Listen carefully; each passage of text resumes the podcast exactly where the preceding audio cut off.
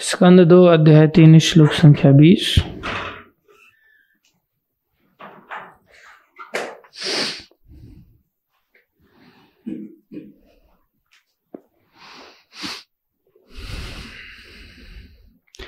बिले बिलेबतोरुक्रम विक्रमानिये।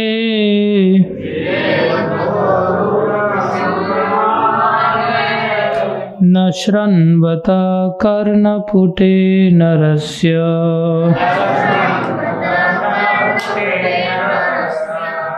जीवा सती दार्दुरिके वसूत जीवा सती दार्दुरिके वसूत न चोपगायत, उर्गाय गाथा।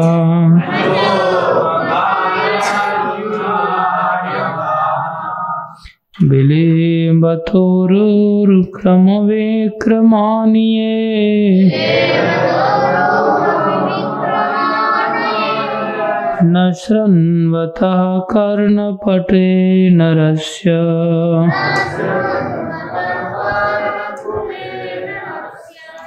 जीवा सती दार्दुरिके वसुत।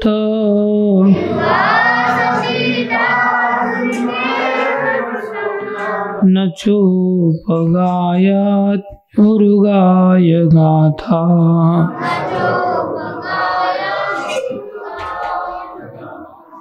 बिलेबतोरुक्रमविक्रमानिये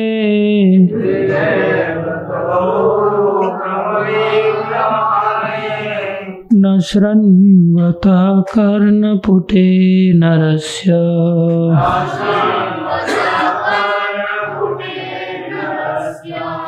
जीवा सती दार्दुरिके वसुत।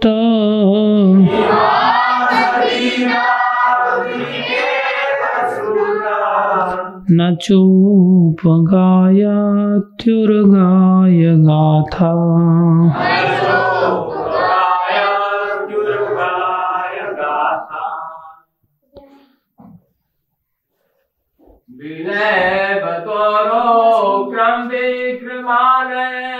विलेहवतोरुक्रमवैक्रमानिये न शृण्वत कर्णपुटे नरस्य।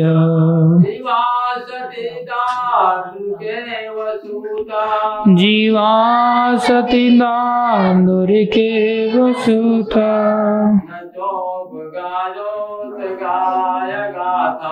न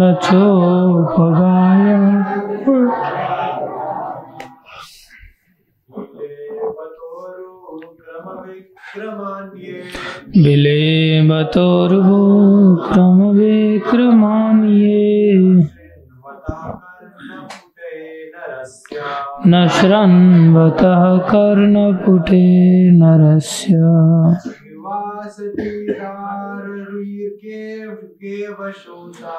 जीवा सती दारुर्के वसुत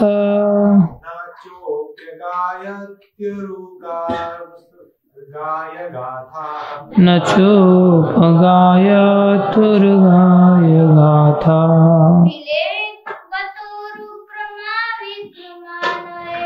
बिलेबतोरुविक्रमानिये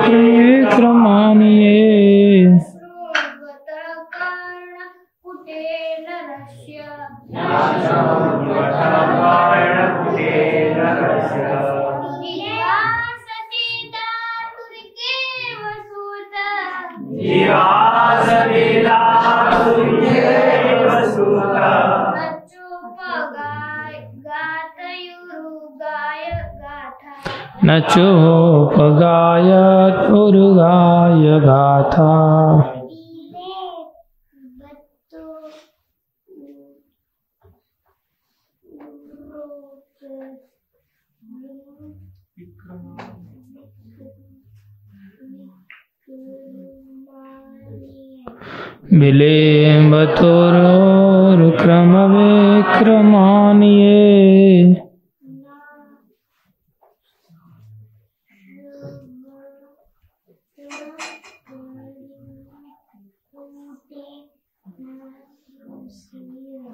न कर्षण्वतः कर्णपुटे नरस्या।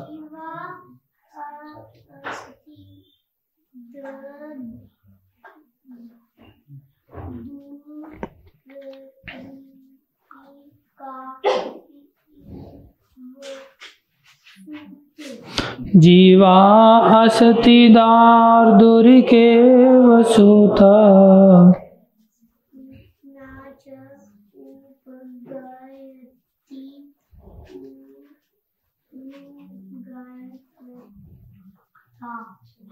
न चोपगायत्युद्गाय गाथा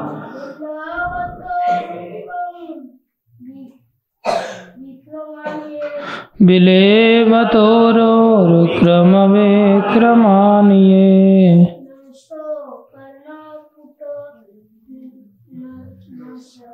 न शृण्वतः कर्णपुटे नरस्य।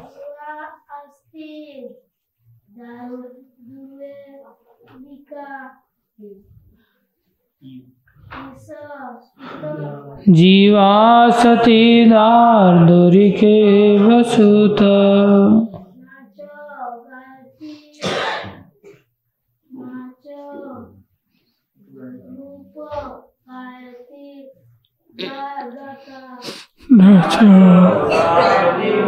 गुरु गाय गाथा शब्दार्थ बिले सांपों के बिल।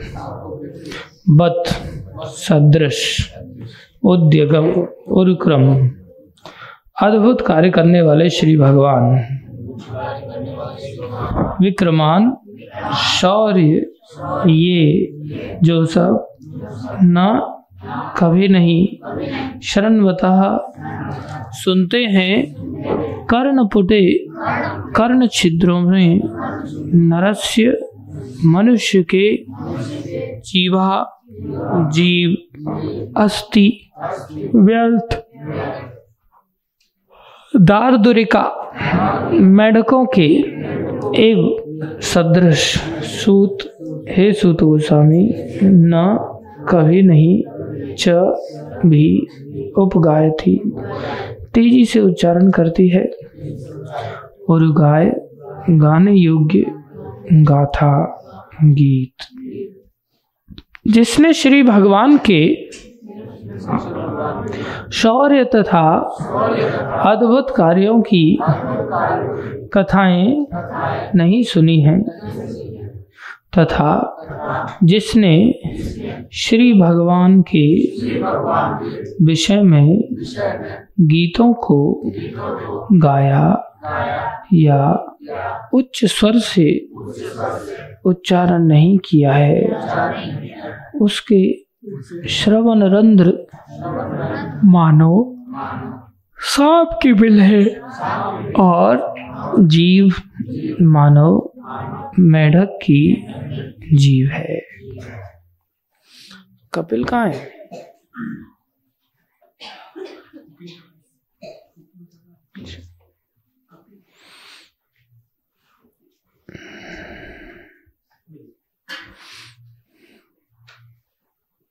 फ़ोन करके पूछ लीजिए तात्पर्य अर्चनी वंदनी प्रातः स्मरणी जय शिल प्रभुपा जी द्वारा शिल प्रभुपाद की जय। श्री भगवान की भक्ति में सेवा शरीर के सभी अंगों या उपांगों द्वारा संपन्न होती है। यह आत्मा की दिव्य गतिशील शक्ति है। अतएव भक्त श्री भगवान की सेवा में शत प्रतिशत लगा रह, लग जाता है। भक्ति कोई तभी कर सकता है जब उसके शरीर की इंद्रियाँ श्री भगवान के संबंध की दृष्टि से शुद्ध हों। और वह अपनी समस्त इंद्रियों से श्री भगवान की सेवा कर सकता हो। ध्यान देने वाली बातें हैं, सब ध्यान से सुनिए। भक्ति कोई तभी कर सकता है जब उसके शरीर की इंद्रियाँ श्री भगवान के संबंध की दृष्टि से शुद्ध हों। और वह अपनी समस्त इंद्रियों से श्री भगवान की सेवा कर सकता हो। फलतः जब तक इंद्रियाँ केवल इंद्रिय तृप्ति में लगी रहती हैं, तब तक इंद्रियों तथा उनके कार्यों को अशुद्ध या भौतिकतावादी ही मानना चाहिए। परम इंद्रियाँ इंद्रिय तृप्ति में नहीं, अपितु पूर्णतः श्री भगवान की सेवा में लगी रहती हैं। श्री भगवान अपनी समस्त इंद्रियों सहित परमेश्वर हैं और सेवक जो श्री भगवान का अंश है, वह भी उन्हीं इंद्रियों से युक्त होता है। श्री भगवान की सेवा इंद्रियों का नितांत शुद्ध उपयोग है। जैसा कि श्रीमद भगवतीता में कहा गया है, श्री भगवान ने पूर्ण इंद्रियों से उपदेश दिया और अर्जुन ने पूर्ण इंद्रियों से उसे ग्रहण किया। इस प्रकार यह गुरु तथा शिष्य के मध्य गेय तथा तार्किक ज्ञान का पूर्ण विनिमय हुआ। आध्यात्मिक ज्ञान कोई विद्युत आवेश नहीं है, जो गुरु से शिष्य में प्रवेश करता है। जैसा कि कुछ कुप्रचार करने वाले मूर्खतावश दावा करते हैं। प्रत्येक वस्तु ज्ञान तथा तर्क से पूर्ण है और गुरु तथा शिष्य के बीच विचारों का आदान प्रदान तभी संभव है जब उसे विनीत भाव तथा सच्चाई से ग्रहण किया जाए। श्री चैतन्य चरतामृत में कहा गया कि मनुष्य को चाहिए कि बुद्धि तथा पूर्ण चेतना से युक्त होकर भगवान श्री चैतन्य की शिक्षाएँ ग्रहण करे, जिससे वो महान ध्येय को तर्क द्वारा समझ सके। जीव की विभिन्न इंद्रियाँ अशुद्ध अवस्था में संसारी कार्यों में लगी रहती हैं। यदि उसके कान श्रीमद भगवतीता या श्रीमद भागवतम का श्रवण करते हुए श्री भगवान की सेवा में संलग्न नहीं रहते तो यह निश्चित है कि उसके कानों के छेद अनर्गल बातों से भर जाएँगे। अतएव श्रीमद भगवतीता तथा श्रीमद भागवतम के संदेशों का प्रसार उच्च स्वर से विश्व भर में होना चाहिए। यह उस शुद्ध भक्त का लक्ष्य कर्तव्य है जिसने सही स्रोत से उनके विषय में श्रवण किया है। बहुत से लोग दूसरों से कुछ बोलना चाहते हैं लेकिन चूँकि उन्हें वैदिक ज्ञान के विषय में बोलने की शिक्षा नहीं दी गई रहती, अतः वे व्यर्थ की बातें करते हैं और लोग उन्हें बिना समझे सुनते रहते हैं। सांसारिक खबरों को फैलाने के एक नहीं सैकड़ों हज़ारों साधन है और संसार भर के लोग उन्हें ग्रहण भी करते रहते हैं। इसी तरह संसार भर के लोगों को श्री भगवान की दिव्य कथाएँ सुनने हेतु शिक्षा दी जानी चाहिए और श्री भगवान के भक्त को चाहिए कि वो उच्च स्वर से बोले, जिससे लोग सुन सकें। मेढक उच्च स्वर से टर्राते हैं, जिनके कारण वे सांपों को आमंत्रण देते हैं जो उन्हें खा जाते हैं।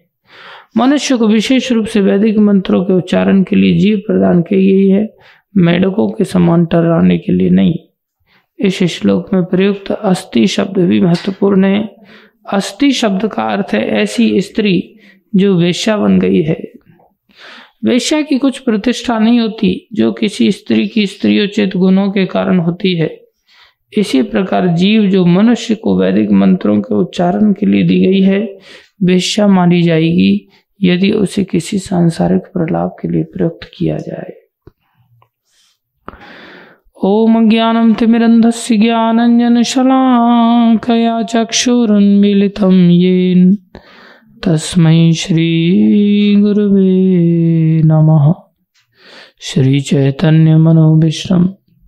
स्थापितं येन भूतले स्वयं रूपगदा मह्यं ददाति स्वापदान्तिकम् वन्देऽहं श्रीगुरुश्रीयुतापनकमलम्। श्रीगुरुन् वैष्णवांश श्रीरूपं सागरजातं सहगना रघुनाथान्वितं तं सजीवं सान्द्वैतं सावधूतं। परिजनसहितं कृष्णचैतन्यदेवं। श्रीराधाकृष्णपदान् सैगनललिता श्रीविशाखान्वितांश। हे कृष्ण करुणा सिंधु दीनबंधो जगतपते। गोपेश गोपीकांत श्री राधा कांत नमस्तुते। तप्त कांचन गौरंगी राधे वृंदावनेश्वरी वृषभानुसुते देवी प्रणमामि हरिप्रिये वाञ्छाकल्पतरुभ्यश्च कृपा सिन्धुभ्यैव च पतितानां पावनेभ्यो वैष्णवेभ्यो नमो जय श्री कृष्ण चैतन्य प्रभु नित्यानंदा श्री अद्वैत गदाधर शिवाशादि गौर भक्त वृंदा हरे कृष्णा हरे कृष्णा कृष्णा कृष्णा, हरे हरे। हरे राम हरे राम। राम राम, हरे हरे। हरे कृष्णा हरे कृष्णा। कृष्णा कृष्णा, हरे हरे। हरे राम हरे राम। राम राम, हरे हरे। गुरु कृष्णा, हरे कृष्णा। कृष्णा कृष्णा, हरे हरे। हरे राम हरे राम। राम राम, हरे हरे। गुरुवे गौरचन्द्राय राधिकाय तदालये। कृष्णाय, कृष्णभक्ताय। नमः।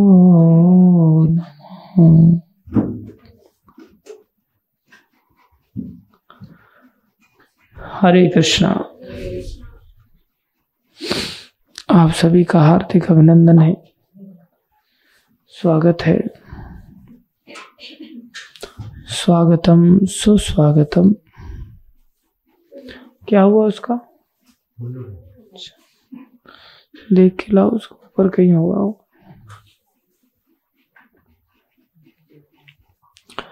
गुरु वैष्णवों की दया से जो कुछ कहें,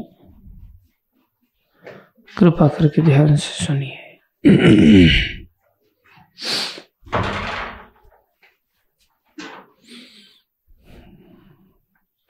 कहाँ जा रहे हो तुम जाओ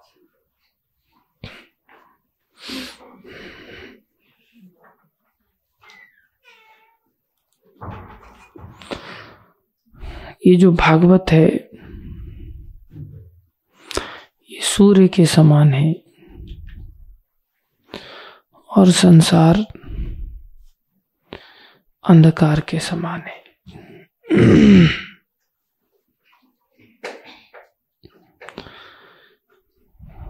इस संसार में कोई बहुत अधिक सजग होकर के आँखें खोल करके चलता है। एक एक कदम फूक फूक करके चलता है। तो भी अंधकार के कारण उसको गिरना पड़ता है। उसको दिखाई देकर के भी कुछ नहीं दिखाई देता। और पतन का शिकार होना पड़ता है।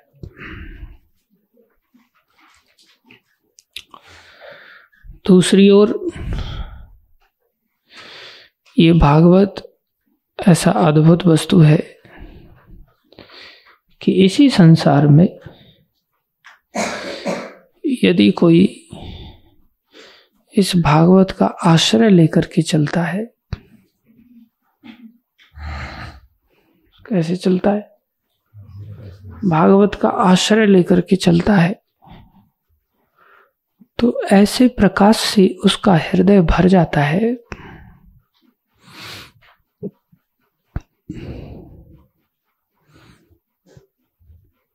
कि खड्डे में भी जाएगा। तो भी उसका कुछ अहित नहीं होगा। कैसी विचित्र बात है। पहले तो खड्डे में गिरेगा ही नहीं। यदि गिर भी जाए तो उसका अहित नहीं होगा। अर्थात इस भागवत को शास्त्र कह रहा है कि इस भागवत को प्राप्त व्यक्ति संसारी दृष्टि से आँख बंद करके भी अगर चलता है, कैसे चलता है? आँख बंद करके भी चलता है। तो भी उसकी कोई हानि नहीं कर सकता। उसकी कोई हानि नहीं होगी। और बिना भागवत के कोई आँख खोल करके भी चलता है। और बहुत सावधानी से चलता है तो भी उसको कोई खड्डे में गिरने से बचा नहीं सकता। ये ऐसा विषय वस्तु है। तो कौन सा बढ़िया है फिर?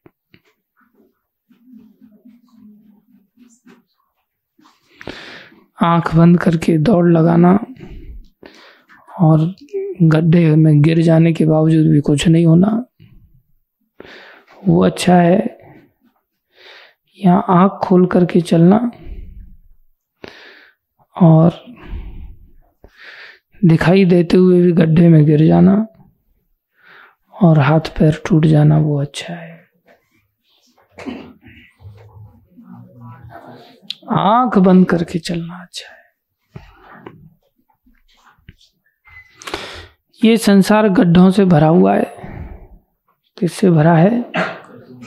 गड्ढों से भरा हुआ है।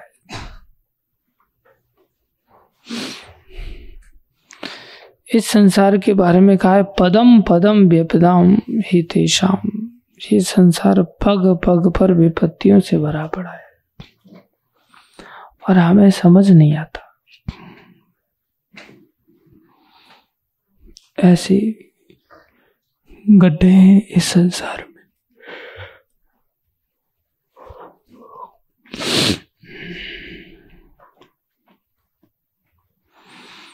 बोले, ऐसा कैसे हो जाता है कि आँख खोल के चलने पर भी आदमी गड्ढे में गिर जाता है और आँख बंद करके भी गड्ढे में गिर जाने के पश्चात भी उसका कुछ नहीं होता। बोले, जब वो इस भागवत को स्वीकार कर लेता है तो उसकी ऐसी विशेषता हो जाती है कि वो हंस ही नहीं, परमहंस बन जाता है। कैसा बन जाता है? परमहंस बन जाता है। तुम देर से क्यों आते हो?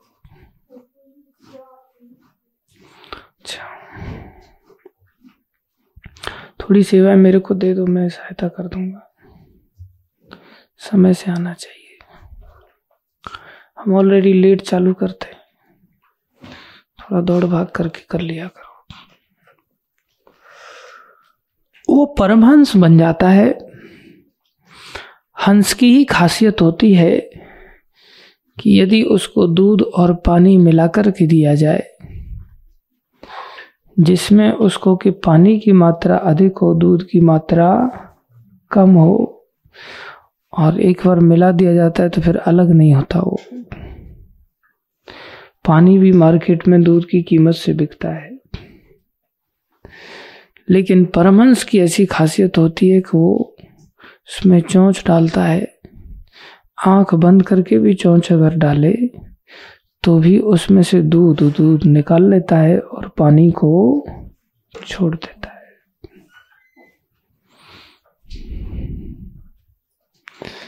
जो सार वस्तु है, ऐसा बढ़िया हंस का उदाहरण है कि वो सार वस्तु को ग्रहण कर लेता है। संसार की गंदगी में भी सार वस्तु तो है। उस सार वस्तु को ग्रहण कर लेता है और बाकी चीज़ों को छोड़ देता है। दूसरी ओर कोई व्यक्ति है जिसने हृदय में भागवत को नहीं ग्रहण किया है, उसको भी संसार में दोनों वस्तुएँ प्राप्त रहती हैं, जिसमें उसको भगवान की सत्ता भी संसार में है और जड़ता भी संसार में है। अर्थात शुद्ध अशुद्ध का मिश्रण है एक प्रकार से। इस संसार में भगवान है भी और भगवान की माया भी है। तो जो संसार में भागवत को नहीं ग्रहण करता, वो भगवान के होते हुए भी वहाँ से माया को ही ग्रहण कर लेता है। भगवान को ग्रहण नहीं कर पाता। क्या हुआ? क्या कर रहा था? बैठा हुआ था, शयन में था। हाँ? अच्छा उठा हुआ था।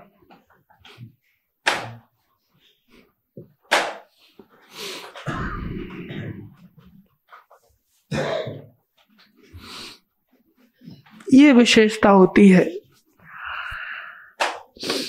उदाहरण के लिए हिरण्य कश्यपु था। उसने मंदराचल पर्वत पर जाकर के, मंदराचल की घाटी में जाकर के बहुत कठोर तपस्या किया। छत्तीस हज़ार वर्ष तक वो खड़ा रहा आराधना करने के लिए। खड़ा ही नहीं रहा, एक टांग पर खड़ा रहा। एक टांग पर ही खड़ा नहीं रहा, पंजे पर खड़ा रहा। एड़ी भी नहीं लगाया नीचे। पंजे पर ही नहीं खड़ा रहा, वो पंजे में एक अंगूठे पर खड़ा रहा बस।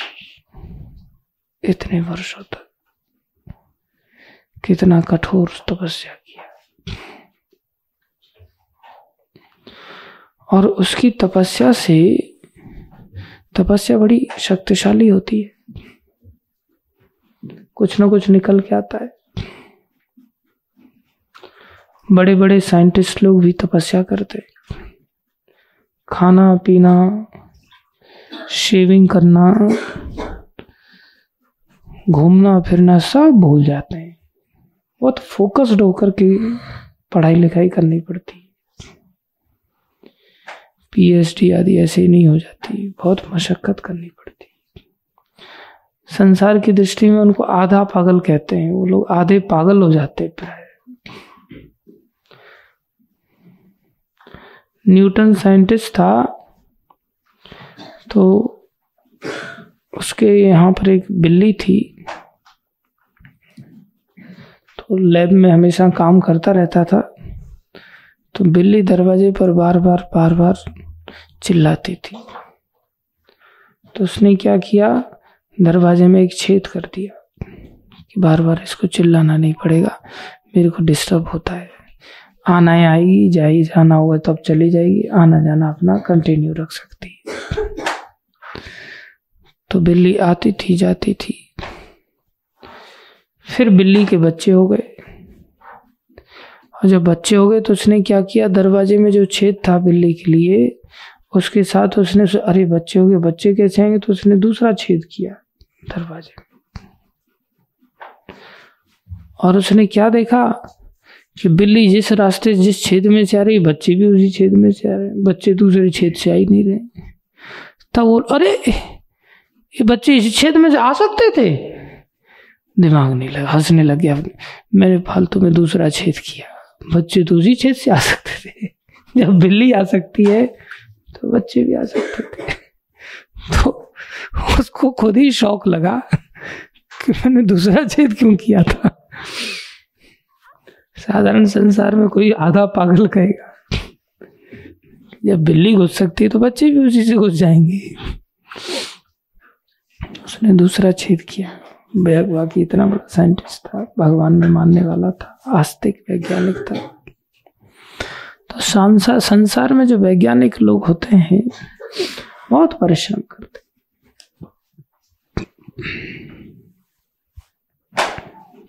गड्ढे में गिरने का अर्थ क्या है? गड्ढे में गिरने का अर्थ क्या है? बड़ी ऊँची बात है वो। पहले छोटी बात करते। गड्ढा संसार में जानते गड्ढा देखा है। गड्ढे में गिरना मतलब दांत टूटना, पैर टूटना, कीचड़ से लथपथ होना। ज़्यादा गहरा होगा तो टपक जाना। मर जाता है उसको गड्ढे में गिरना कहते हैं। संसार में इतनी तपस्या किया, इतने वैज्ञानिक लोग, पढ़ने लिखने वाले लोग, पढ़ाई लिखाई, नौकरी चाकरी वाले लोग कितना कठोर श्रम करते ऐसे ही छत्तीस हज़ार वर्ष तक हिरण्य कश्यपु ने तपस्या किया, एक अंगूठे पर खड़ा होकर के।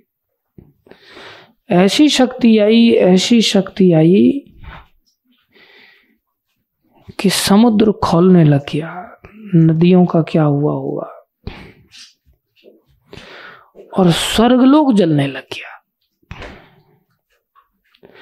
स्वर्ग के वासी स्वर्ग को छोड़ छोड़ करके भागने लग गए। जैसे ज़्यादा गर्मी पड़ती है तो लोग उत्तराखंड भागते ना। चलो देहरादून चलते मसूरी चलते कुछ ज़्यादा ही गर्मी होगी, पंद्रह दिन घूम के आएँगे।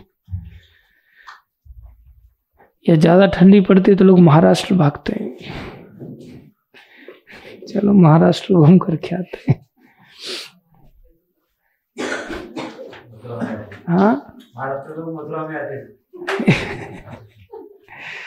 वो ऐसा सोच के आते कि अभी ठंडी नहीं होगी वहाँ और यहाँ आते तो पता चलता अरे गलत आ गए थोड़ा पहले ही आना चाहिए था या तो। धोखे से आ जाते महाराष्ट्रियन कुछ लोग मथुरा में इन दिनों में। तो इतनी आराधना किया, उसने ऐसी तपस्या किया। स्वर्ग के देवी देवता लोग ब्रह्मा जी के पास भागे। और ब्रह्मा जी को कहते हैं, पता नहीं आपको? बोले, क्या? बोले हिरण्य कश्यपु आपकी नाम से आराधना कर रहा है वहाँ। और उस आराधना से स्वर्ग जलने लग गया है। अब ज़्यादा दूर नहीं है, थोड़ी देर में ब्रह्मलोक भी जलेगा। आप उसको शांत करो, नहीं तो आग यहाँ तक पहुँचने वाली ब्रह्मा जी भागे। ब्रह्मा जी ने देखा, इसका प्रताप बहुत बढ़ गया है। ब्रह्मा जी भागे जा करके विवश होकर के गए। क्या चाहते हो यार, बंद करो इसको। तुम्हें जो चाहिए वो ले लो। पता चला मेरा ब्रह्मलोक भी नहीं रहा तो फिर मैं कहाँ बैठूँगा? बोले, मुझे आप अमृत तो दे दो। गीता में भी भगवान कह रहे हैं, अमृत तो कैसे मिलता है? उसका रास्ता है। उसने वो तो फॉलो किया नहीं था। गीता भागवत को तो फॉलो करता नहीं व्यक्ति। दूसरा रास्ता अपनाता है संसार में, अपने दिमाग का रास्ता अपनाता है। या दूसरे लोगों का दिमाग अपनाता है। किसी ने कह दिया होगा, ब्रह्मा जी की आराधना कर ले तो। जो जैसा होता है, उसको वैसे ही शिक्षक भी मिल जाते हैं। ब्रह्मा जी की आराधना किया उसने रजोगुनी होने के कारण भगवत आराधना को नहीं समझ पाया। तो ब्रह्मा जी को कहता है कि आप मेरे को अमृत दे दो। ब्रह्मा जी कहते मेरे पास ही नहीं है भैया। मैं खुद ही अमृत को प्राप्त नहीं हो पाया अभी तक तो मैं तुम्हें कहाँ से दे तो बड़ा चालाक था। बोले, ऐसे नहीं तो ऐसे कर लेते। उसने बड़े तौर तरीके से वरदान मांगा। अच्छा तो फिर बाकी चीज़ें दे देंगे अमृत के अतिरिक्त और कुछ माँगता तो बोले हाँ बाकी सब दे देंगे चिंता मत करो। अच्छा तो फिर ऐसा दे सकते कि मैं दिन में नहीं मरूं? तो ब्रह्मा जी ने सोचा कि ठीक है हो सकता है रात को मर जाएगा बोले ठीक है दिन में नहीं मरोगे तुम। ऐसा भी दे सकते हैं कि मैं रात को भी ना मरूं? आप तो अमृत तो, तो मांग नहीं रहा हूँ। आप नहीं दोगे तो मैं फिर फिर तपस्या करूँगा। मेरे को संतुष्ट करना पड़ेगा। एक वरदान देके तो भाग नहीं सकते आप। तो बोला मैं रात को भी ना मरूं। तो ब्रह्मा जी सोचने लग गए कि तो इनडायरेक्टली अमृत तो मांग रहा है। लेकिन मैं डायरेक्टली अमृत तो, तो मांग नहीं रहा है। और मैं वो दे नहीं सकता। दिन में ना मरे, रात में ना मरे, ये तो अमृत्व की वरदान है नहीं सीधे सीधे ये चालाक बन रहा है। लेकिन भगवान तो मेरे भी ऊपर है। मेरे लिए भी उन्होंने काल निर्धारित कर रखा है। लेकिन मैं इसको ऐसा वरदान तो दे ही सकता हूँ। बाकी उनका एडक है, वो कैसे मारेंगे इसको? कम से कम ये शांत तो बैठना चाहिए। बोले, ठीक है तो रात को भी नहीं मरेगा। वरदान दे दिया। इतने पे भी उसको डर गया नहीं। बोले अच्छा और वरदान दीजिए। बोले, बोलो, मैं घर के बाहर नहीं मरू। तो ब्रह्मा जी मुस्कुरा रहे ठीक है, जाओ, घर के बाहर भी नहीं मरो घर के अंदर भी ना मरो? ओ ऐसा तपस्वी देखा नहीं तो बंद कर दे अपनी तपस्या, जा, घर के अंदर भी नहीं मरेगा। लेकिन तू शांत हो जा। बोले, और भी देना पड़ेगा। बोले, मांगो, और भी क्या मांग रहे कोई भी दुनिया की जानदार वस्तु से ना मरूं। कोई भी दुनिया की जानदार, जिसमें जान हो, उससे ना मरूं। ठीक है, जाओ। और देना पड़ेगा, बोले, बोलो, किसी निर्जीव वस्तु से भी ना मरूं, जिसमें जान ना हो। ब्रह्मा जी बोले, ये भगवान के लिए बहुत कड़ी परीक्षा हो जाएगी। लेकिन वो तो सब कुछ करने में समर्थ है। दुर्घट घटन विधात्री उनके पास शक्ति है, जो अघटनीय को भी घटित कर सकती है, ये भगवान की सामर्थ्य है। जो घटित नहीं हो सकता, उसको भी वो घटित कर देते हैं। असंभव को संभव कर देते हैं और संभव को असंभव कर देते हैं। वो जड़ को चेतन बना सकते हैं, चेतन को जड़ बना सकते हो। क्या नहीं कर सकते?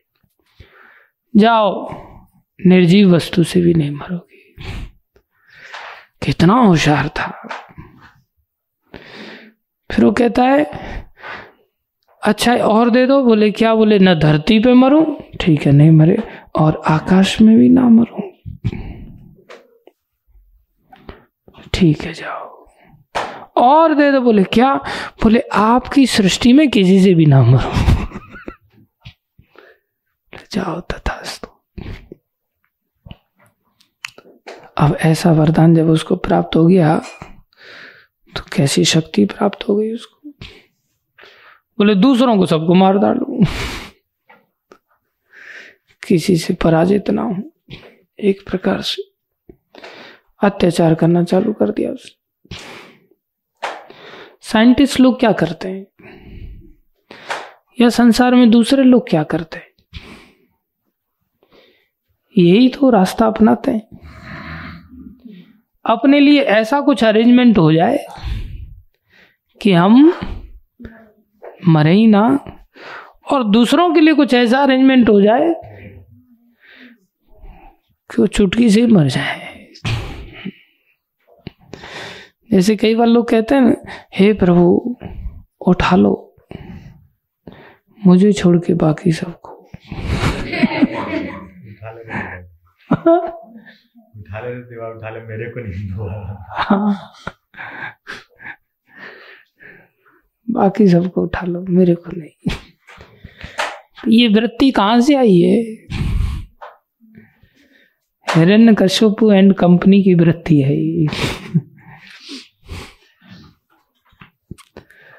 हम सभी अपना आपको सेव करना चाहते हैं, दूसरे सब। उसको कहते अपना काम बनता, भाड़ में जाए, भाड़ क्या होता है? यहाँ आग जलती रहती है, उसमें जनता भुन जाए, चलेगा। बस अपना काम बन जाना चाहिए। बस। बच्चे खुश हो गए। कुछ मिलते जुलते स्वभाव है।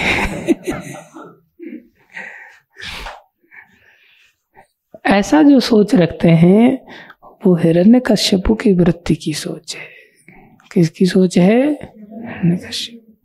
वैष्णवों की सोच कैसी होती है? वैष्णव सोच ऐसी रखते हैं, दूसरा कोई दुखी ना रहे। उन सब के दुख हमें प्राप्त हो जाए। ऐसे वैष्णव सोचते वैष्णव जन तो तेने कहिए जे। वैष्णव जन तो तेने कहिए जे पीड़ पराई जाने रे, पीड़ जाने रे।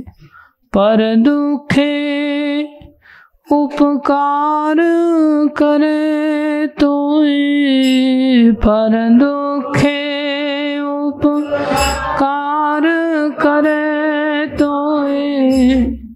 कहा है? कपिल जी आए नहीं उनको। देखे बिना हृदय तृप्त नहीं हो रहा है।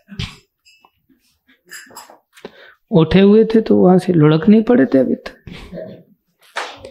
पर दुखे उपकार करे तो पर दुखे उपकार करे तो मन अभिमान आने रे मन अभिमान आने रे मन अभिमान आने रे अभिमान आने रे। वैष्णव जन तो तेने कहिए ये वैष्णव। तेने कहिए ये पीड़ पराई। जाने रे पीड़ पराई, जाने।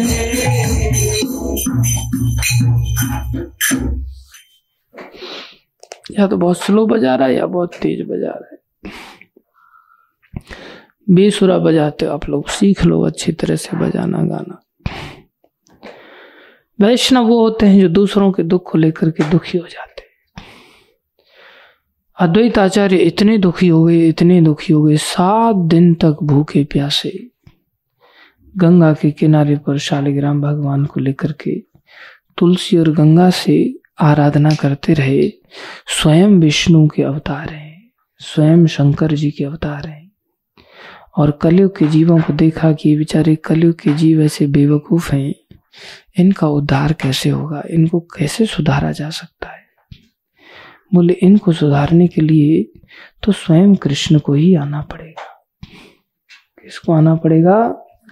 स्वयं कृष्ण को ही आना पड़ेगा। कृष्ण की अपनी विशेषताएँ होती और भी भगवान ने उपाय दिए हैं। जैसे गंगा जी भगवान के चरणों को धोकर के आती हैं। वो भी जीवों का मंगल करती हैं। कैसे मंगल करती हैं? जीवों के पाप काट करके। लेकिन कृष्ण जब स्वयं आते हैं तो जीवों के पाप नहीं काटते, वो जीवों को लेकर के भगवत धाम वापस ले जाते ये कृष्ण की विशेषता है। बाकी सभी अवतार असुरों का वध करते हैं तो असुर ब्रह्म ज्योति में लीन हो जाते हैं।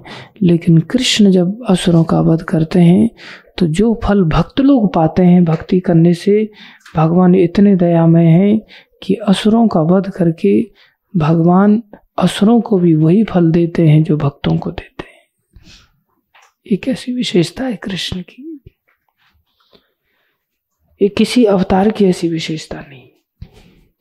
इसलिए विष्णु स्वरूप में रहते हुए भी वो आराधना कर रहे हैं, कृष्ण, अब आप ही को आना पड़ेगा। आप ही अवतार लीजिए। और जीवों का मंगल कीजिए। तब चैतन्य अवतार हुआ। स्वयं श्री कृष्ण है चैतन्य बन करके। महाप्रकाश लीला में भी भक्तों ने ये कहा, भगवान से प्रभु, भगवान बोले, मांग लो, आप क्या मांगना चाहते हो? सभी, प्राय सभी भक्तों ने यही कहा। बोले, प्रभु, संसार के जीवों का दुख हमसे देखा नहीं जाता। आप कृपा करके उन सारे दुखों को उन उनको मुक्त करके और उनको अपना धाम दे दीजिए। बोले, ये तो कर्मों का विधान है, कर्मों के फल तो भोगने पड़ेंगे। ये तो मेरा ही विधान है। बोले, उन सबके कर्म मेरे ऊपर डाल दीजिए। उन सबके कर्मों का हम हम ग्रहण करेंगे। ये वैष्णव होते जो दूसरों की सदा रक्षा करना चाहते हैं, दूसरों को सदा बचाना चाहते हैं, ये वैष्णवता होती है। भगवान को ऐसे ही लोग बहुत प्यारे होते हैं। भक्ति करते हुए भी, भगवान की आराधना करते हुए भी, वो दूसरों की भी चिंता करते महाराष्ट्र में संत हुए, नामदेव जी बड़े महान संत हुए। नामदेव जी गंगोत्री गए पैदल चल करके। पुराने समय में लोग ऐसे ही यात्रा किया करते थे। उत्साह होता था। कल परसों राजस्थान से एक जानने वाले व्यक्ति का फ़ोन आ रहा था हमको बार बार और बातचीत नहीं हो पाई। बाद में पता चला उसके मैसेज से कि उसके पिताजी हैं, वो चार धाम की यात्रा पैदल करना चाहते हैं। और सत्तर आसपास उम्र होगी उनकी। बोले, राजस्थान से पैदल निकलेंगे और गंगोत्री, यमुनोत्री, केदारनाथ, बद्रीनाथ पैदल यात्रा करके आना चाहते आज के समय में। आज के समय में पैदल यात्रा, आज के समय में भी कठिन है। तो नामदेव जी के समय में 400-500 वर्ष पहले की घटना अगर देखा जाए, कितनी दुर्गम यात्रा होती थी। तो उनकी इच्छा थी, गंगोत्री से जल लेंगे और रामेश्वरम में जाकर के चढ़ाएँगे। कोई ऐसा करता है तो उसका उद्धार हो जाता है, मोक्ष प्राप्त होता है उसको। गंगोत्री से जल रामेश्वरम में चढ़ाने पर शिव जी के ऊपर शिव जी बड़े प्रसन्न होते हैं। तो उनकी ऐसी इच्छा थी, वो गए। जत्था की जत्था जाते थे, एक अकेला तो जा नहीं सकता था। हिंसक जानवर आदि, कई सारे जानवरों का भय होता था। तो गए और भगवत आराधक थे, तभी गए। आस्तिक थे, भगवान में मानते थे, तभी गए। आस्तिक व्यक्ति का बहुत बड़ा दृष्टिकोण होता है।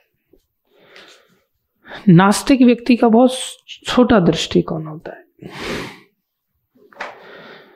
तो भगवान के लिए वहाँ से शिव जी के लिए जल लिया, कावड़ यात्रा जिसको कहते हैं।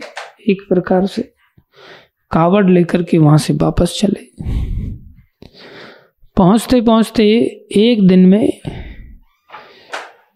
पहुँचने वाले थे रामेश्वरम। रात्रि के विश्राम के बाद दूसरे दिन थोड़ा सा चलते तो रामेश्वरम पहुँच जाना था उन्होंने। वापस पहुँच गए एक प्रकार से। तो वहाँ विश्राम करने लगे। सब लोग एक साथ ही। वहाँ उन्होंने देखा एक गधा मर रहा है, प्यासा, मुँह फाड़ करके। और जब गधा प्यासा मर रहा था तो उसी समय उन्होंने क्या किया? अपनी कावड़ में से जो गंगा जल शिव जी के लिए लेके गए थे, उसको निकाला और ले जा करके उसको पिलाने लग गए। और सब साथ में रहते हैं तो दूसरे हँसते भी हैं ना। ये बड़ा सहज होता है हंसना। ये दो तरह का हंसना होता है। एक तो देखो, अपने आप को बहुत बड़ा संत मानता है, और देखो इसकी हरकत देखो, गधे को गंगा जल पिला रहा है।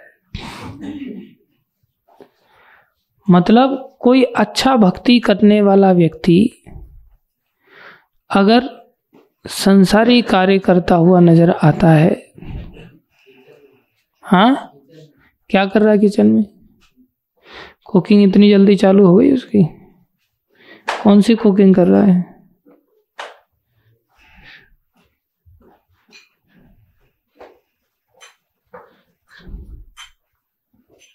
बुला के लाओ उसको।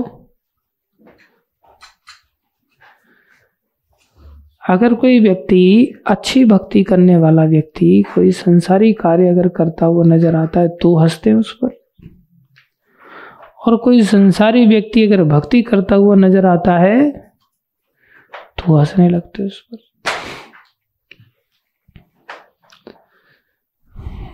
लेकिन भक्त परवाह नहीं करता। जैसे किसी ने कभी माला नहीं की और उसको अगर माला पकड़ा दी जाए ना तो हंसना चालू हो जाते, देखो। फंस गया बेचारा।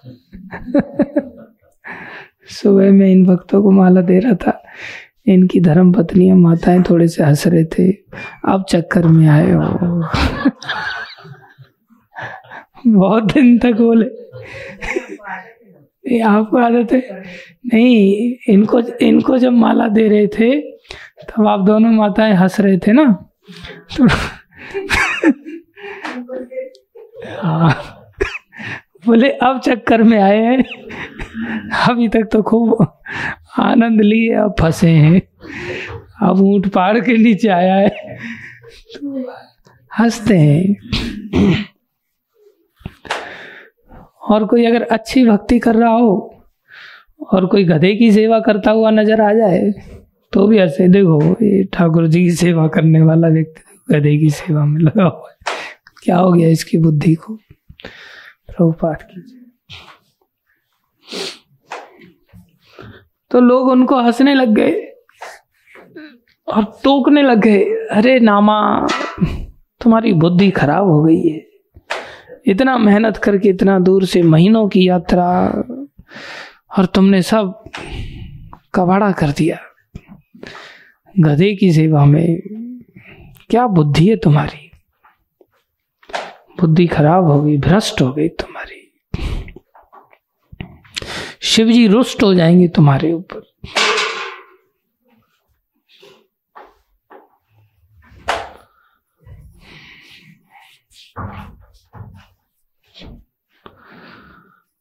तब तो नरेश, सोनू को बुला के लाना, वो भी किचन में कुकिंग करने घुस गया क्या फिर? हाँ। अच्छा। जिसको भेजा था बुलाने के लिए, वो कुकिंग में लग गया क्या? मैं बोला। मित्र हैं वो, एक साथ दंड पाना चाहते हैं, एक साथ वरदान पाना चाहते हैं। दो कवाड़ी हैं वो। क्या हुआ? बोले, नामा, तुमने तो सब मिट्टी में मिला दिया सारी मेहनत। बोले, भैया, अब क्या कर सकते हैं?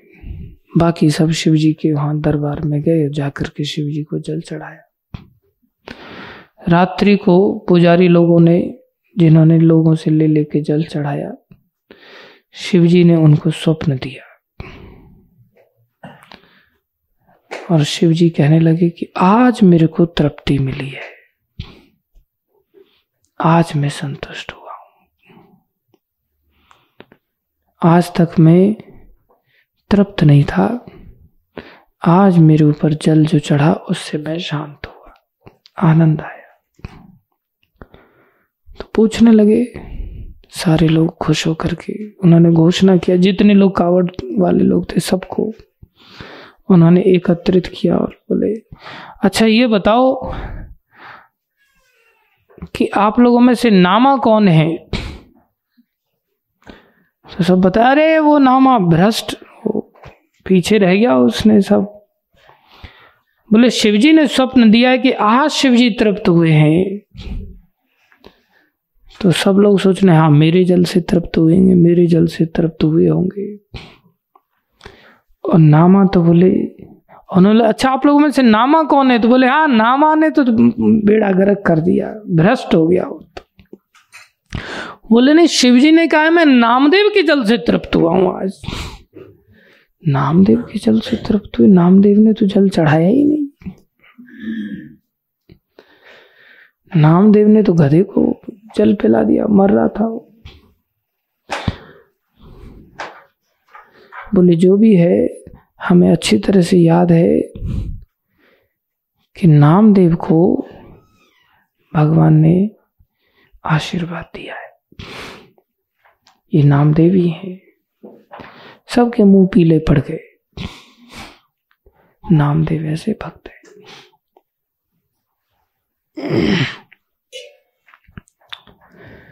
भगवान की विचित्र लीला है। जीवों पर दया शिव जी को पसंद आई। जीवे दया कृष्ण नाम सर्व धर्म सार।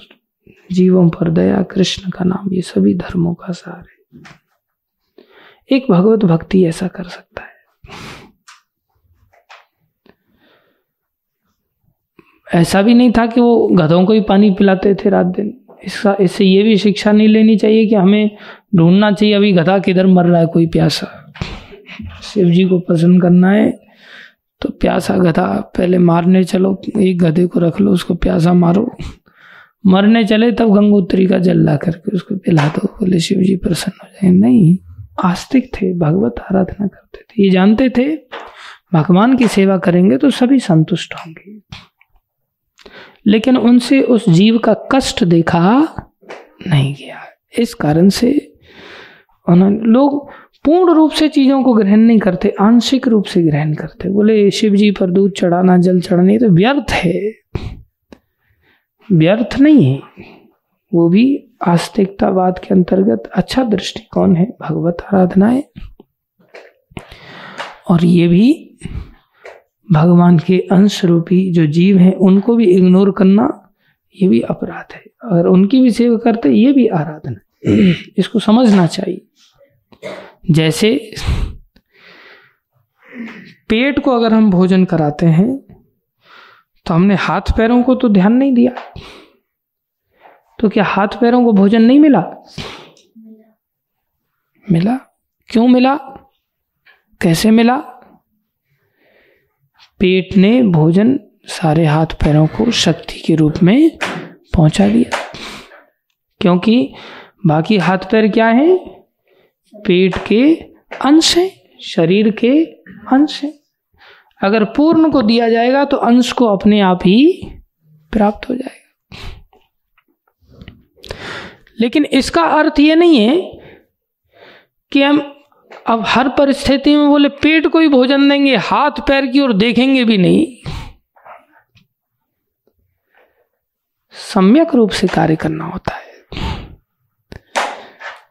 हाथ पैर ठंडी में से खुड़ रहे दर्द होने लग रहा है।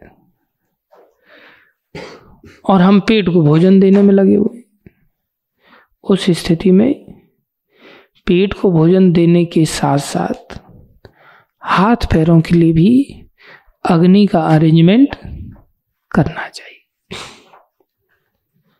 ये सम्यक दृष्टिकोण है। सबकी चिंता करनी चाहिए, अधिक पेट की चिंता करनी चाहिए।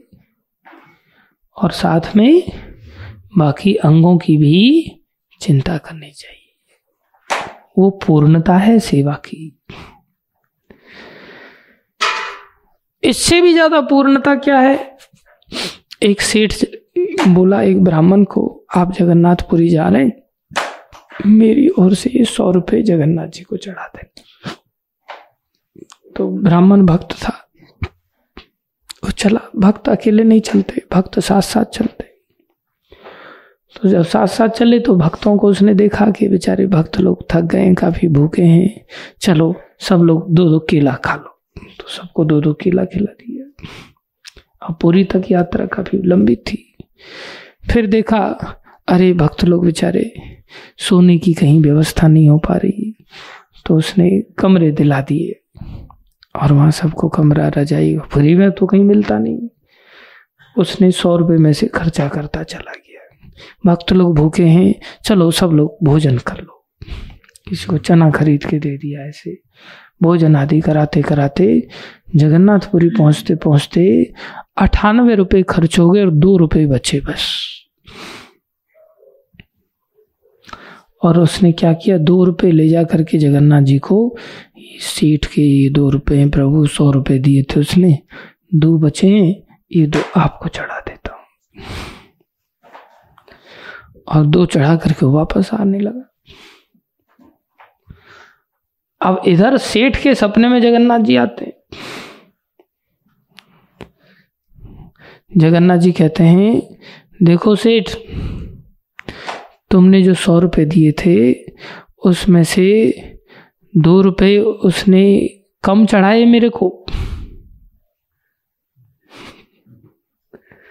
दो रुपए उसने कम चढ़ाए मेरे को।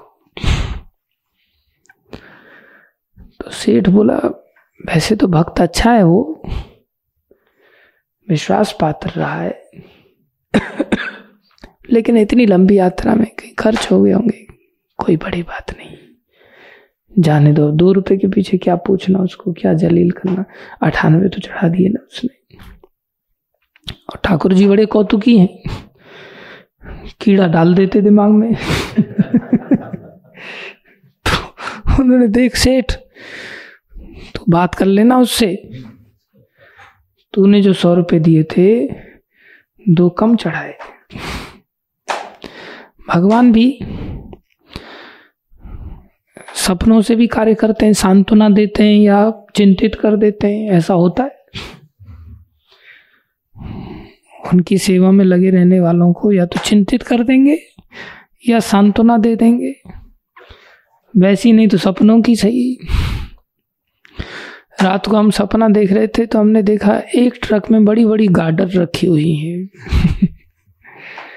तो अंदर से बड़ी सांत्वना मिली, ये सारी गाटरें अब अपने मंदिर के काम आएँगी। कंस्ट्रक्शन में काम आएँगी। मन बड़ा खुश हो गया।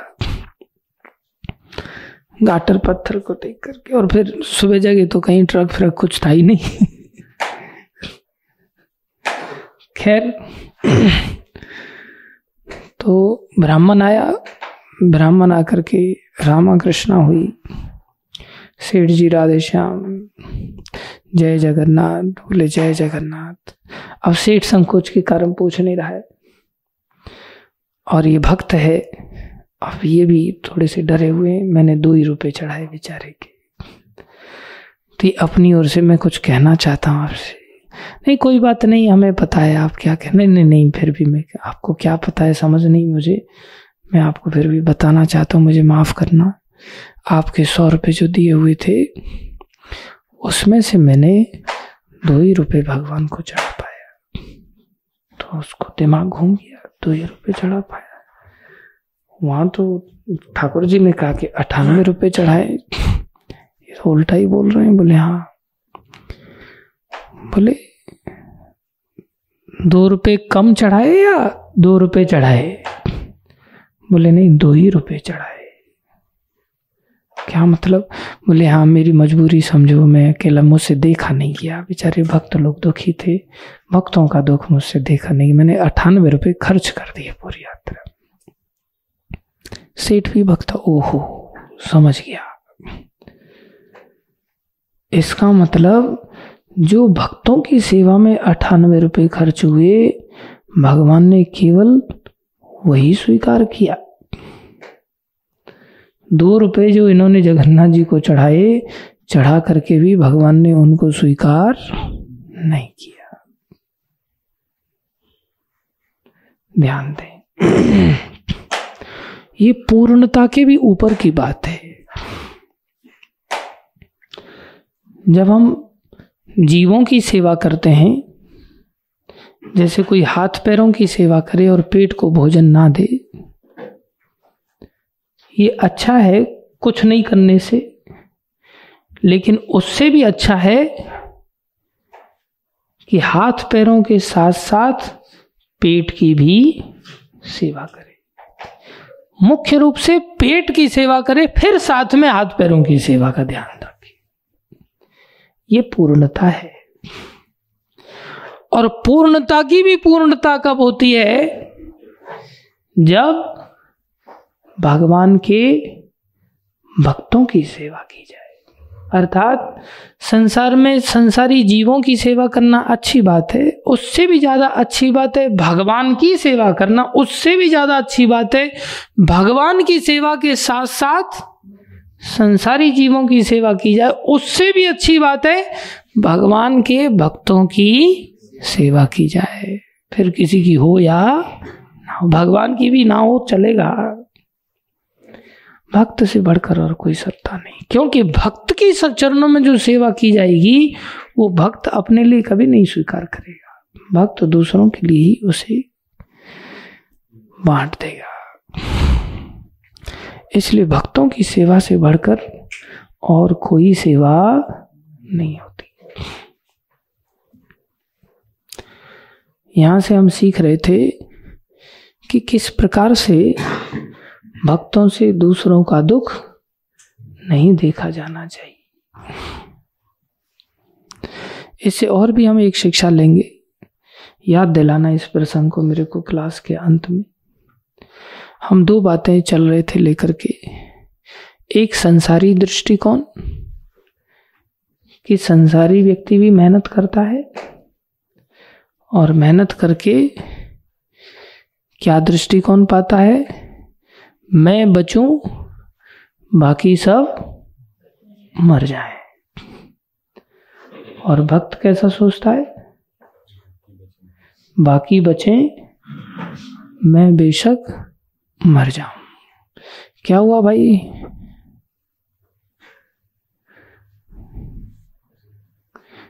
क्या हुआ? हाँ? किचन में? क्या कुकिंग कर रहे हो वहाँ? दाल चावल बना रहा है? अच्छा। और जब ऊपर सो रहा था तब से ही दाल चावल बना रहा लग रहा है मेरे को। सो नहीं रहा था बैठा हुआ था। गैस के ऊपर बैठा था? बेड के ऊपर बैठा था। वहाँ सामने कढ़ाई रखी थी दाल चावल बनाने के लिए। वहाँ बैठा बैठा कढ़ाई में करची चला रहा था। हाँ। उसके बाद में गया तो फिर दाल चावल बनाने के लिए घुस गया। मंदिर में बैठा है तू, सच बोल तू, जब तू गया तब वो सो रहा था या बैठा हुआ था? सच बोलना, भगवान के दरबार में बैठे हो। और दूसरी बार में?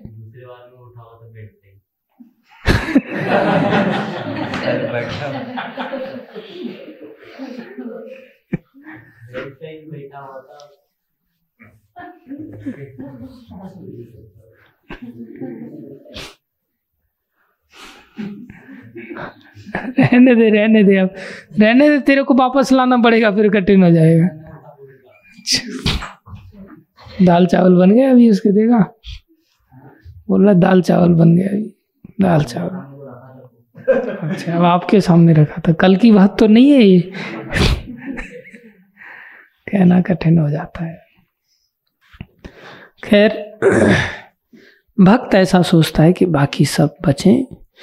अगर मरना ही है तो मैं मरने के लिए तैयार हो जाता हूँ। ऐसे भक्तों का दृष्टिकोण होता है।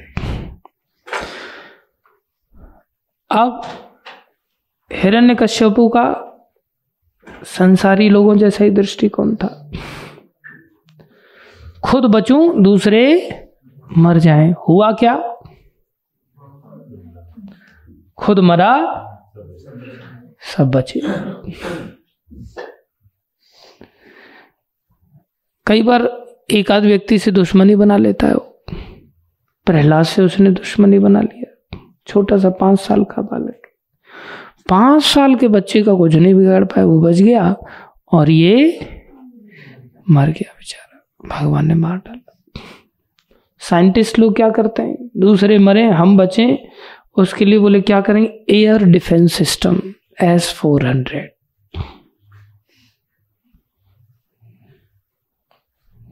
लगा देते। आयरन डोम जिससे कहीं से हमारे ऊपर आक्रमण ना हो जाए। दूसरे के लिए रॉकेट लॉन्चर दूसरे के लिए मिसाइल्स दूसरे के लिए फॉस्फोरस बम, दूसरे के लिए एटम बम।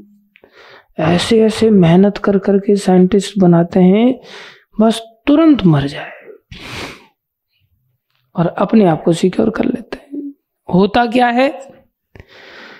बनाते समय साइंटिस्ट लोग किडनैप हो जाते हैं ज़्यादातर। और साइंटिस्ट लोग मारे जाते हैं। किसने मारा? कहा मारा? कौन मार के गया? पता ही नहीं चलता। ऐसे ही बेमौत मारे जाते जैसे हिरण्य कश्यपु मारे। सबने मरना पड़ता है। तो जो संसारी दृष्टिकोण में बहुत फूक फूक करके कदम चलता है, इन आँखों से आँखें खोल करके चलता है और यहाँ से आक्रमण हो सकता है, यहाँ से आक्रमण हो सकता है। पूरा डोम ही तैयार कर दो एकदम, आयरन डोम। कुछ भी बना लो, तुम मारे जाओगे। लादेन को उसके यहीं पर मार दिया गया। सबको ही मारा जाना होता है। और एक भक्त को, जिसने अगर भागवत को स्वीकार कर लिया है, वो व्यक्ति को अगर आँख बंद करके भी वो चले संसार में, बहुत सावधान ना रहे, जैसे प्रहलाद महाराज थे। उनको तो ढकेल दिया जाता था, जाओ तुम्हें पहाड़ से फेंका जा रहा है, तुम मर जाओ। और मरते थे वो? नहीं। सर्पों के कुएँ में फेंक दिया जाता था। मरे वो? नहीं। आग जो ऑल डिवोरिंग पर्सनैलिटी है, जो सर्वभक्षी है, सब कुछ खा जाती है, आग के अंदर रखा गया, वो भी प्रहलाद को नहीं खा पाई। और जो आग से बचने का वरदान प्राप्त थी होलिका, उसको मरना पड़ा। क्या खासियत थी प्रहलाद महाराज ऐसे भक्तों को ऐसी जगह भी पटक दो ना, जहाँ टॉयलेट बाथरूम ना हो और प्रेशर आ गई हो और जाना पड़ रहा है और वहाँ फिर सांप निकल रहे जैसे हमारे रासोली में हमारे बेचारे रोशन प्रभु रहते हैं, वहाँ टॉयलेट बाथरूम ही नहीं। यमुना का किनारा है, जंगली इलाका है, सांप निकलते रहते हैं। मैं हर बार जाता हूँ ऐसा सोच करके कि अब तो रोशन मिलेगा ही नहीं। टपक गया होगा। ऐसी ठंडी रहती है। विशाल गर्मी पर गर्मियों में गर्मी पड़ती है। चारों तरफ़ कोई रिहायशी इलाका नहीं है, ऐसा लगता है कोई चोर आ जाएगा, डाकू आ जाएगा, पता नहीं कोई क्या करेगा। सांप आ जाएगा। कीड़े मकोड़े, खाने पीने की भी कोई व्यवस्था नहीं। फिर भी मैं जाता हूँ, देख करके मैं सोचता हूँ कम से कम अस्थियों को यमुना में विसर्जित कर दूँगा जा करके नहीं मिलेगा तो। देखता हूँ तो हर बार वही मिलता है मेरे को। हंसता खिलता मिलता है। तो जो भक्त होते हैं ना, उनको संसार में कहीं भी पटक दो। आँख बंद करके भी चलेंगे ना तो भी उनका कोई कुछ नहीं बिगाड़ सकता। ऐसा बड़े बड़े आचार्यों ने अनुभव किया है।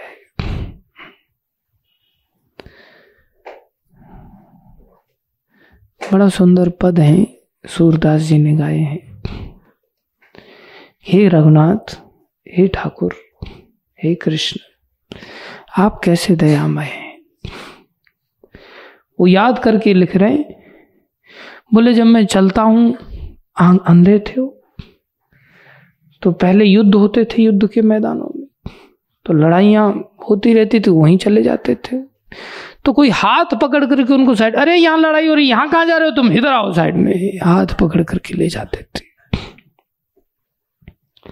बोले कभी कभी मैंने ऐसा देखा, मैं खड्डे में गिरने जा रहा होता, तभी हाथ पकड़ लेता था कोई। अरे, सामने खड्डा है महाराज, गिर जाओगे, इधर आओ। तो एक दिन हाथ पकड़ा तो बोले, मैंने दूसरे हाथ से उस हाथ को स्पर्श किया। देखा, ये हाथ का स्पर्श तो कुछ अलग ही आनंद देने वाला है। होता है। भगवान का स्पर्श तो बड़ा अद्भुत है। भगवान के भक्तों का अंग स्पर्श भी बड़ा अद्भुत होता है, बड़ा आनंदकारी होता है। कभी महाराज का हाथ अगर छूने को मिल जाए तो इतना आनंद आता है एकदम से कि बहुत अच्छा लगता सीधा छूने को मिल जाए, नहीं, खाली ऐसे कपड़े के ऊपर भी मिल जाए ना, खाली पीठ के ऊपर भी। बेटा, कैसा है तो ठीक है। कभी छोटी को ऐसे सहला देते हैं। अच्छा लगता है। बहुत आनंद से हृदय भर जाता है। केवल ऐसे, इतनी कोमलता है, इतना प्रेम है। और भगवान का हाथ का स्पर्श मिल जाए तो कैसा होगा? फिर अपने आप ही। और फिर गले लगाने को मिल जाए तो हम बरसाना गए तो वहाँ बाबा जी के दर्शन करे तो वहीं राधानाथ महाराज भी आए हुए थे। तो उनको हमने प्रणाम किया और उन्होंने हमें तुरंत गले लगा लिया। और फिर काफ़ी देर तक गले लगा करके खड़े रहे कस के गले लगाया उन्होंने। इतना आनंद आया, इतना आनंद आया। वो बोला ही नहीं, भूलता दृश्य। राधानाथ स्वामी महाराज ने। हम एयरपोर्ट पे भी गए थे, देहरादून में। वहाँ पर मैं था और जगदीश हरी थे, हम दोनों थे। उनकी गले में एक माला थी। हम दोनों ही लोग गए, वहाँ प्रणाम किया। तो उन्होंने हम दोनों के सरों को ऐसे पकड़ा, एक हाथ, और फिर ऐसे मिलाया। बोले, ऐसे ही खड़े रहना। ये क्या लीला हो रही है? तो दोनों के सरों को ऐसे पकड़ के ऐसे मिला दिया और फिर अपनी माला फिर दोनों के गले में डाल दिया। दो सर, एक माला और फिर दोनों को पकड़ के ऐसे गले लगा लिए। आनंद आता है। भक्तों का ऐसा सौभाग्य कहाँ मिले? तो जैसे ही सूरदास जी ने अंग स्पर्श पकड़ा तो बोले कौन हो तुम? बोले, कौन? मतलब बोले, तुम गोपाल हो। पक्का गोपाल हो। बोले, हम गोपाल गोपाल कुछ नहीं, हम रामदयाल पाणे हैं। गोपाल बोल रहे हो। अब भगवान समझ गए, इसको तो पता चल गया छोड़ेगा नहीं। तो एकदम से हाथ झटका उन्होंने। और हाथ झटक करके निकल गए। बोले, तुम राम दयाल पाणे नहीं हो, तुम तो गोपाल हो। तब वो आर्त भाव से गाने लगे, बाह छुड़ाए जात हो, बाह छुड़ाए जात हो। निबल जान के मोय निबल जान के मोय हृदय से जब जाओगे, हृदय से जब जाओगे तो मर्द बदूंगो तो तो मर्द बदूंगो तो अरे ज़्यादा ताकत है। अभी तो मैं अंधा हूँ, इसलिए मेरे को निर्बल मान करके आप वहाँ छुड़ा करके जा रहे हो। इतनी ताकतवर हो तो हृदय से जाके दिखाओ। हृदय में तो मैं तुम्हें बाँध ढाक बाँध के रखा हुआ है। कभी नहीं जा सकते कैदी बना लिया है। और भगवान हँसते हुए चले गए। भगवान अपने भक्तों को गड्ढे में गिर भी जाएँ तो भी सदा रक्षा करते ऐसे भक्त कैसे बनेंगे हम? ऐसे हंस कैसे बनेंगे? संसार में दोनों ही चीज़ें संसार तो वैसे ही गड्ढा है। देखा जाए तो गीता में भगवान कह रहे हैं, दुखालयम अशाश्वतम, ये संसार दुखों का घर है। लेकिन इस दुखों के घर में, लेकिन भगवान का ही बनाया हुआ है। अब जब भगवान का बनाया हुआ है तो फिर भगवान के कानून चलेंगे। तो दुखों के घर में अगर कोई व्यक्ति इस भागवत का आश्रय ले लेता है, भागवत का आश्रय लेने से वो संसारी आँखें बंद करके भी इस संसार में अगर घूमता फिरता है तो उसके ऊपर भगवान के दुखों के कानून लागू नहीं होते। गड्ढे में गिरने पर भी उसकी कोई हानि नहीं होती। न दांत टूटते हैं, न उसके पैर टूटते हैं, न कीचड़ में उसको लगता है, ना ही वो मरता है। और जो भागवत, भगवतीता आदि का आश्रय नहीं लेता, उसको तो भाई, वो ना भी अगर मौत के मुँह में जाए ना ना भी मौत के मुँह में जाए तो बैठा बैठा मौत उसके पास आ जाती है। बैठा बैठा बोले, ऐसे कैसे आती है? बोले, भागवत बता रहा है। क्या कह रहा है भागवत? बोले, बिले बतौर उरुक्रम विक्रमानिए यहाँ पर जो बिले बत बिल के समान है। क्या जो भक्त नहीं बन पाया, उसके कान सर्प के बिल के समान है। तो सर्प घूमते फिरते हुए आखिर में कहा आता है? बिल में आता है। तो अगर कान में ही अगर सांप घुसेगा कान में ही अगर सांप घुसेगा तो आदमी बचेगा या मरेगा? एक मक्खी घुस जाती है तो हालत खराब हो जाती है। चींटी घुस जाए तो क्या होता है? बोले, फड़फड़ फड़फड़ कर रही है, किधर है, पता ही नहीं चल रहा है। एक फुंसी हो जाती है तो हालत खराब हो जाती है। और एक कन खजूरा होता है, उसके कई सारी टांगे होती इतना सा ही होता है बस। उससे तो आदमी घबराता है बिल्कुल। नीचे ज़मीन पे अगर कन खजूरा देख लिया, सारी रात उसको सुला दो जरा नीचे ज़मीन पर। सोएगा नहीं वो। मैंने कन खजूरा अभी दिखाई नहीं दे रहा कहीं घुस गया अंदर दीवार में और उसको सुला दो। नींद नहीं आई। नीचे देखने पर भी, बेड पे भी नींद कठिन आती। ऊपर चढ़ गया तो कन खजूरा देखा। वो कान में ही घुसता है। और भैया किसी के कान में अगर सांप घुसे तो क्या होगा?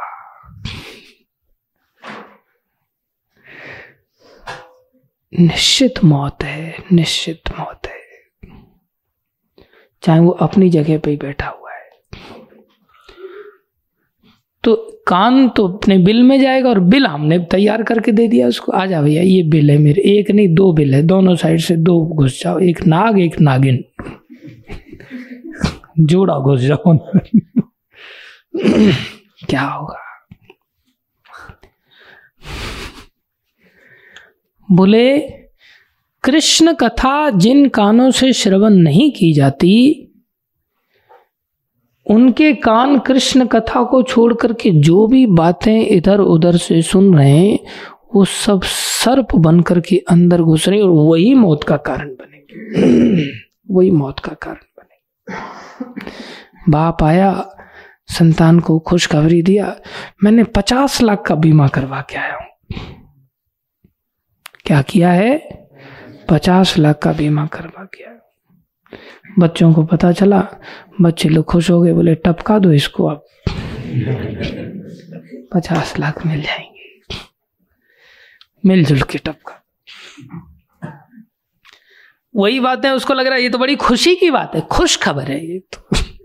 और ये भूल गया है कि खुश खबर नहीं है, घूम करके बेटा तेरे लिए जान के दुश्मन बनने वाले हैं। पता चल गया इनको कि गया और पचास लाख की आमदनी चालू। निश्चित होता है ऐसा। ऐसे ही संसार का प्रत्येक समाचार, संसार की प्रत्येक वार्ता, अगर वो कहीं भी कृष्ण से जुड़ी हुई नहीं है सुखदेव गोस्वामी से सूत गोस्वामी या परीक्षित महाराज ने अनेकों प्रश्न किए। उसमें कई राजाओं के संबंधित प्रश्न भी थे। इसने क्या किया, उसने क्या किया, इसके साथ ऐसा क्यों हुआ, उसके साथ वैसा क्यों हुआ? लेकिन उसमें कुल मिलाकर के सोनक ऋषि पूछते हैं, अगर उन सब बातों का कृष्ण से कोई संबंध है तो बताओ, नहीं है तो फिर जाने दो। अर्थात संसार की कोई भी वार्ता का संबंध अगर इवेंचुअली कृष्ण से नहीं है तो वो बात सर्प की तरह है। हमारे कान में घुस रही है। सांप ठंडा होता है, घुसते समय तो बड़ी ठंडक देता है वो, लेकिन जहर बहुत भयानक होता है। मरना पड़ता है। बोले, बिले बतुर उर्क्रम उर्क्रम विक्रमान, ये न शरणवत अगर कोई नहीं सुनता है, कर्ण पुटे नरस्य अर्थात मनुष्य के विशेष रूप से जो कान है ना, ये तो कृष्ण कथा। जो विक्रम भगवान है, त्रिविक्रम भगवान है और उक्रम भगवान है, जिनके विक्रम अर्थात विशेष कार्य हैं, यशस्वी कार्य हैं, तेजस्वी कार्य हैं, अगर उनकी वो लीलाओं को ये कान नहीं सुनते, तब किसकी तरह है कान? सर्प के बिल की तरह। दो काम बहुत ज़्यादा करते हम लोग। या तो कानों से फालतू की बातें सुनना और जीव से फालतू की बातें करना। बोले, जीवा असती दारदुरिक दारदुरिक एव। दारदुरिक माने मेढक। बरसात जब हो जाती है, बरसाती मेढक कहाँ कहाँ निकल करके आते हैं और कितना शोर मचाते हैं, कितना शोर मचाते हैं। और उनको ऐसा लग रहा है कि सब ऑर्केस्ट्रा फेल कर दिया। हमने, हमारा ही आजकल बोले गान टान चल रहा है। लेकिन वो सब जितना तेज़ी से टर्राते हैं, उतना ही तेज़ी से सर्प उनकी ओर चला जाता है। वहाँ से भी मौत होती अर्थात सुनना और बोलना असत वस्तु का ये साक्षात मौत को आमंत्रण है। इससे अगर बचना चाहते हैं बैठे बैठे आप गड्ढे में नहीं गिर रहे हो, आप चल फिर नहीं रहे हो, खाली बैठे बैठे बस रात दिन बकर बक, तेरे को पता है उसने क्या किया, तेरे को पता वो कैसा है, तेरे को पता वो कैसी, बस यही चर्चा चलती रहती बैठे बैठे जो मेढक की तरह बकर बकर बकर बकर करते रहते हैं, और कुछ लोग हाँ और फिर फिर फिर फिर क्या हुआ? फिर जो फिर फिर करके दोनों कान लगा करके बड़ी हाँ रुचि के साथ सुनते, दो घंटे हो गए, तीन घंटे हो गए, चार घंटे हो गए, सुनते जा रहे हैं, सुनते जा रहे हैं, पागलों की तरह। ये दोनों ही के लिए सर पा रहा है। जीव के लिए भी सर पा रहा है और कान के लिए भी सर पा रहा है। दोनों ही ओर से मौत है। इसलिए प्रभुपा जी यहाँ बता रहे क्या करना है फिर? इंद्रियाँ तो मिली हैं सुनने के लिए जीव मिली है बोलने के लिए ये सब चीज़ें तो मिली हैं। इनको क्या करें फिर? बोले इनको आप भगवान की सेवा में लगा दो। किसमें लगा दो? टॉर टॉयज टेक्निक अपनाओ। ये इंद्रियाँ तो बहिर्मुख हैं। मन के साथ जब जाएँगे तो ये बाहर की ओर जाएँगे। अब बाहर से भी भगवान को खड़ा कर दो बस। हर चीज़ के लिए भगवान सामने होने चाहिए। आँखों से कुछ देखना है तो भगवान को देखो। खाना है तो भगवान, बोलना है तो भगवान, घूमना फिरना है टांगों से तो भगवान, हाथों से कुछ कार्य करना है तो भगवत संबंधी कार्य। अंदर भी भगवान, बाहर भी भगवान। और भगवान के अतिरिक्त असत वस्तु हो, तब बोले, सारी इंद्रियों के दरवाजे फटाक से बंद कर दो। जैसे कछुआ देखता है, सामने से कोई सांप आ गया, कोई भारी वस्तु आ गई, तुरंत अपनी इंद्रियों को अंदर खींच लेता है, हाथ, पैर, मुँह को अंदर खींच लेता है, शैल में ढक लेता है। और जैसे ही देखता है हाँ बढ़िया खाने की चीज़ आ गई, आटा आ गया, या तुरंत निकाल देता है तैर तैर के चला जाता है, खाना चालू कर देता है। इसलिए बहिर्मुख इंद्रियों से अगर बचना है तो ऐसा करना पड़ेगा। जब ज़रूरत की बात, है हाँ कृष्ण कथा चालू, चलो चलो चलो जा करके सुनते जब संसारी चर्चा चालू चलो, अब बंद करो यार, बहुत हो गया। कान बंद हो जाने चाहिए, जीव बंद हो जानी चाहिए, नाक बंद हो जानी चाहिए। हमारे साथ उल्टा होता है। हालाँकि ये भी सहज नहीं भगवान की सेवा में इंद्रियों को लगाना इतना सहज नहीं। फिर सहज क्या है? और सहज है और और श्रेष्ठ भी है।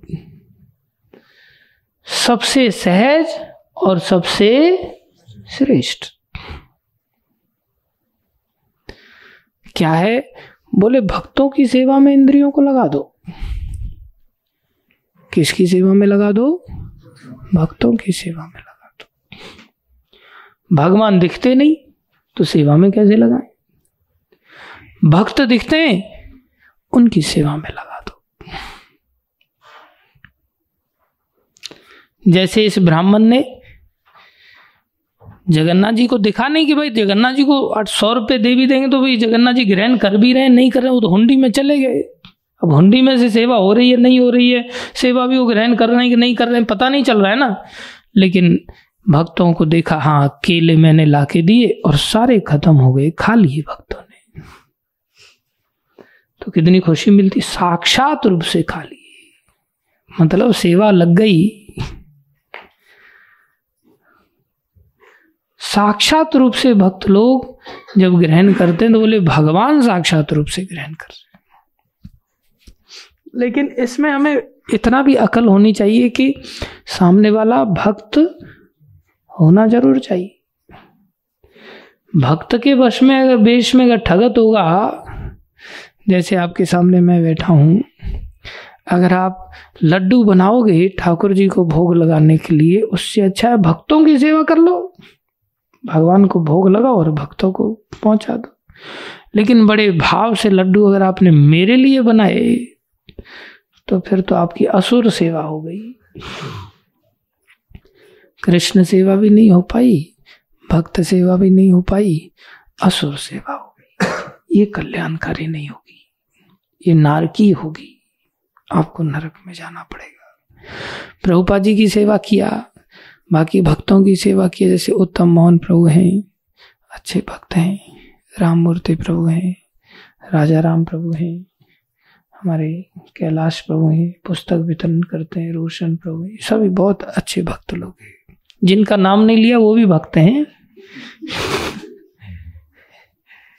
ऐसा नहीं मानना। जिनका नाम लिया गया, उन्होंने तो स्वीकार किया ही है। आपके सामने की बात है, किसी ने भी नहीं कहा, मैं भक्त नहीं हूँ।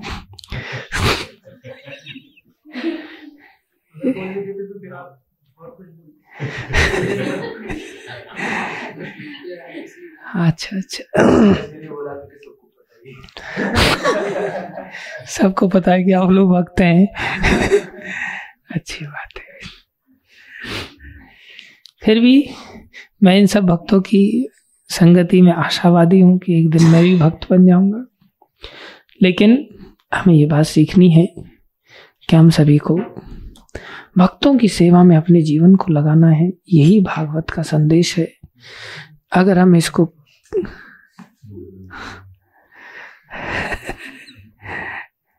अगर हम ऐसा करेंगे तो इससे हमारा सदैव मंगल होगा। फिर आँख बंद करके दौड़ो, कहीं भी उछल कूद करो, कुछ नहीं होगा। विश्वास होना चाहिए, लेकिन जिनके अंदर विश्वास है सबसे ऊपर वाली छत है, हमारी वहाँ से कूद के देख लेना आज कुछ हो जाए तो मेरे को बता देना। और विश्वास नहीं है तो कूदेगा ही नहीं। क्या कर सकते तो विश्वास बढ़ाओ। भागवत का आश्रय लो। भक्ति करो। सब मंगल होगा। धन्यवाद सभी भक्तों का धैर्य पूर्वक श्रवण करने के लिए। कोई प्रश्न किसी का तो पूछ सकते हैं। नितिन साहब जी का प्रश्न है। भागवत गौतम बुद्ध कृष्ण कृष्ण के तेईसवें अवतार है। गौतम बुद्ध भगवान आत्मा परमात्मा सब शून्य है। इसे तत्व भेद की कोई वजह? हाँ इसकी वजह थी। उन्होंने शास्त्र का खंडन किया। और शास्त्र का खंडन करके इन सभी जीवों को, इन सभी चीज़ों को शून्य घोषित कर दिया। वास्तव में सब शून्य नहीं होता, सभी तत्वों का अपना अपना स्थायित्व है। लेकिन उस समय की परिस्थिति ऐसी थी कि संसार में बहुत सारे लोग वेदों की आज्ञा मान करके वेदों के सही इंटेंशन को नहीं समझने के कारण पशु बलि देते थे। और पशु बलि से जब कोई उन्हें रोकता था तो कहते थे, देखो, वेद में ऐसा लिखा है, भगवान ने वेद दिए हैं, इसलिए हम भगवान को मानने वाले हैं तो भगवान के कहने पर ही हम हत्या कर रहे हैं और मांस खा रहे हैं।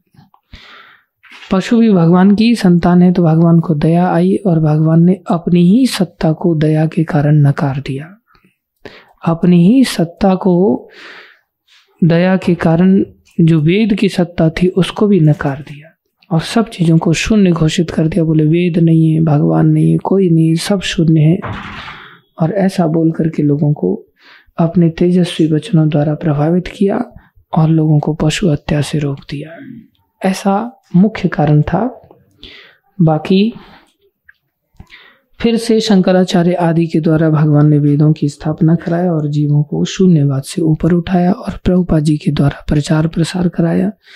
और सारे संसार में जो विशेष रूप से पाश्चात्य जगत जो शून्यवादी बन गया था, वो वेस्टर्न वर्ल्ड को प्रभुपा जी ने फिर से आस्तिक बनाया और भगवान की शरण में लाए। इसलिए देश काल परिस्थिति के लिए, थोड़े समय के लिए बुद्ध अवतार का प्रयोजन था। उस प्रयोजन को उन्होंने सिद्ध किया। ठीक है, नितिन शाह जी। आप कभी आइए गोवर्धन में। हम आपसे मिलना चाहते हैं। हरे कृष्णा।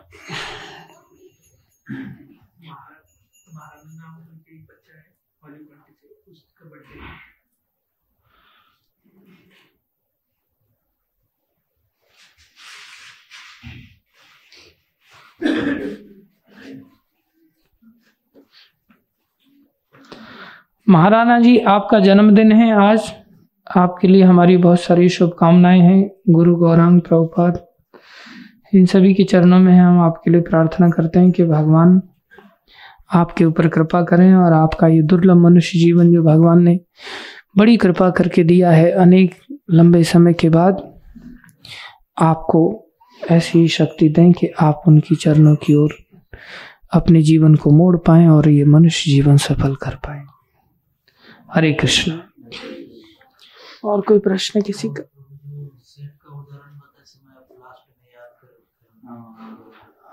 हाँ।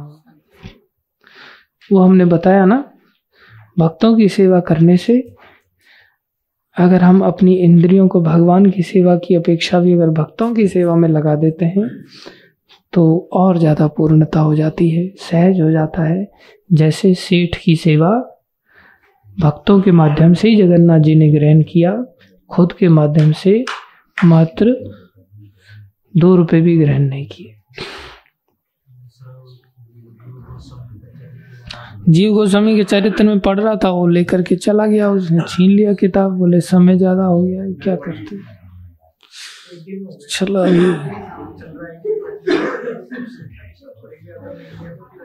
चलो, शाम को लेंगे, अभी उत्तम मोहन प्रभु का ऐसा आज्ञा है, पालन करेंगे, शाम को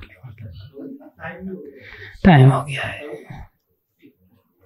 शाम को लेंगे अब आपके प्रश्न।